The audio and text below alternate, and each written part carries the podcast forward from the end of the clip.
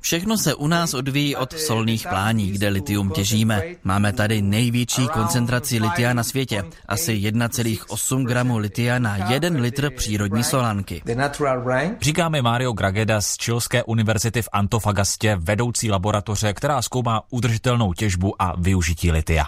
Chile patří spolu s Bolívií a Argentinou do takzvaného lithiového trojúhelníku, který obsahuje asi šedesát procent světových zásob bílého nejlehčího kovu litia. To se tady odčerpává ze solanky, tedy slaných zdrojů podzemních vod. Kromě litia ale obsahují i velkou spoustu nežádoucích prvků. Zkoušíme i způsoby, jak nečistoty jako bor, hořčík a vápník odstranit. Každá část pouště má trochu jiné množství a kvalitu uhličitanu litného. Pro výrobu baterií potřebujete minimálně devadesát devět celá pět procenta čistého litia.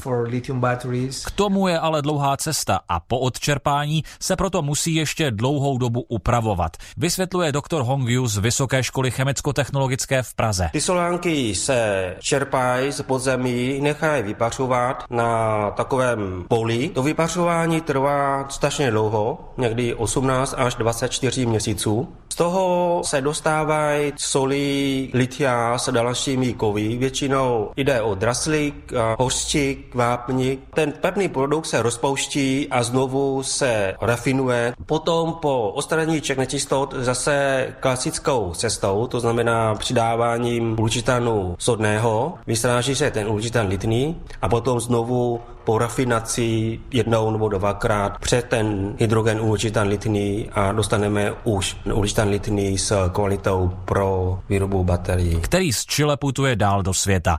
Ambicí nejen Maria Gragedy z univerzity v Antofagastě je ale tady obsáhnout i následné úpravy litia.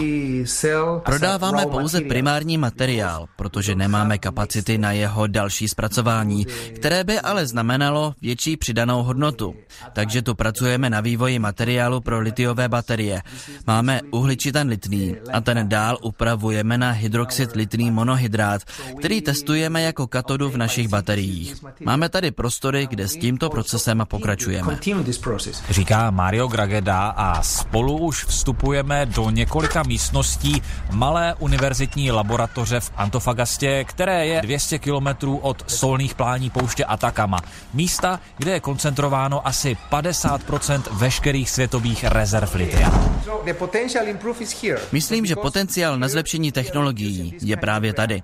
Používáme tady reakce, které mění uhličitan litný na hydroxid litný monohydrát. To je velmi důležité, protože ten se teď používá v těch nejmodernějších bateriích. V mobilu každého z nás je zhruba dva až tři gramy litia.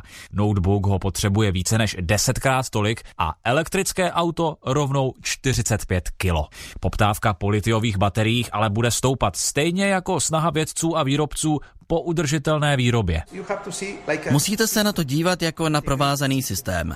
Ze solanky získáte nějakou litiovou sloučeninu, která může obsahovat hořčík, vápník a je nehospodárné je pouze odstraňovat. Hledáme proto cesty, jak je dále v bateriích využít.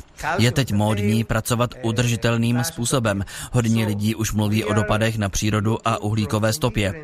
Takže i v našem výzkumu hledáme nové cesty. Naše procesy napájíme fotovoltaickými panely.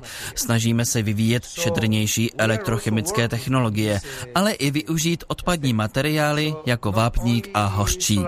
To je způsob, jak se v této oblasti snažíme být ještě udržitelnější. Uzavírá Mario Grageda. A jaký má těžba litia vliv na okolní přírodu a jak se chilská těžba liší od té, která by potenciálně mohla začít i u nás? O tom už více v zítřejším dílu Vědeckého dobrodružství. Z chilské Antofagasty Ondřej Ševčík, Český rozhlas plus.